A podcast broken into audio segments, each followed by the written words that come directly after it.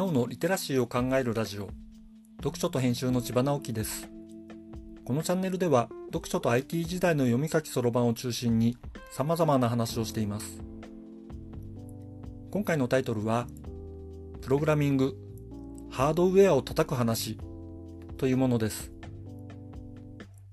コンピューターの世界にはなかなか興味深いスラングがよくあります。僕は OS の中にあるデバイスドライバーの開発を経験したことがあり、その時によく叩くという言葉を使っていました。デバイスドライバーは比較的モダンな OS の世界ですが、僕のハードウェアを叩く経験はもっと前で、学生の頃 TK80 というワンボードマイコンを使ってそれに接続したプリンターに文字を打つというものでした。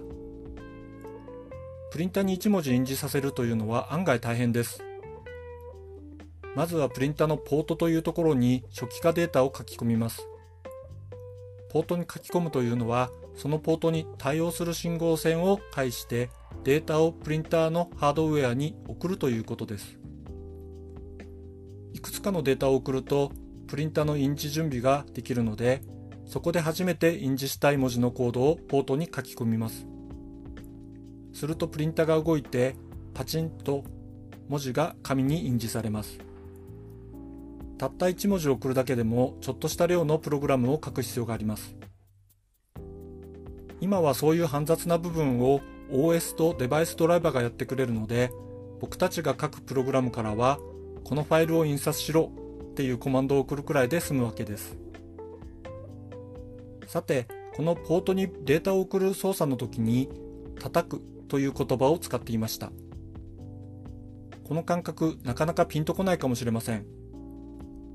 ソフトウェアの世界は案外それだけで閉じている感じで頭の中で動いているような感じというか手で触れる感触が乏しいものです。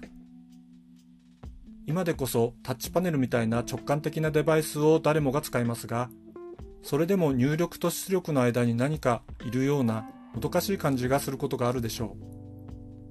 う。そんなバーチャルな感触の世界から本当に触ることができる形のあるものをプログラムで動かすというのは結構特別な感じがあったのです。そういう気持ちの上での実感みたいなものを表現した言葉が叩くというものではないかと思うのです。今でも決め手となるコマンドを実行するときに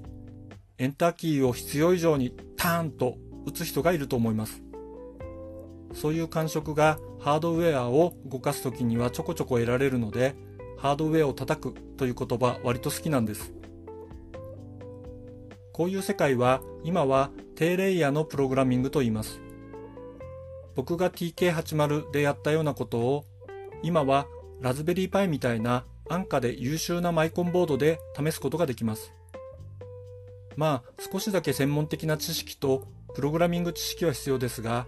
自分で配線した LED をプログラムで光らせることができたというのはなかなか得難い体験になるものです。プログラミングを学ぶならそういう世界があるということをちょっとしておいて良いと思いますよ。読書と編集では IT を特別なものではなく常識的なリテラシーとして広める活動をしています。詳しい内容については概要欄のリンクからまたは読書と編集と検索して猫がトップページに出てくるホームページをご覧ください。この配信の書き起こしをノートで連載しています。概要欄にリンクがありますのでフォローいただけると嬉しいです。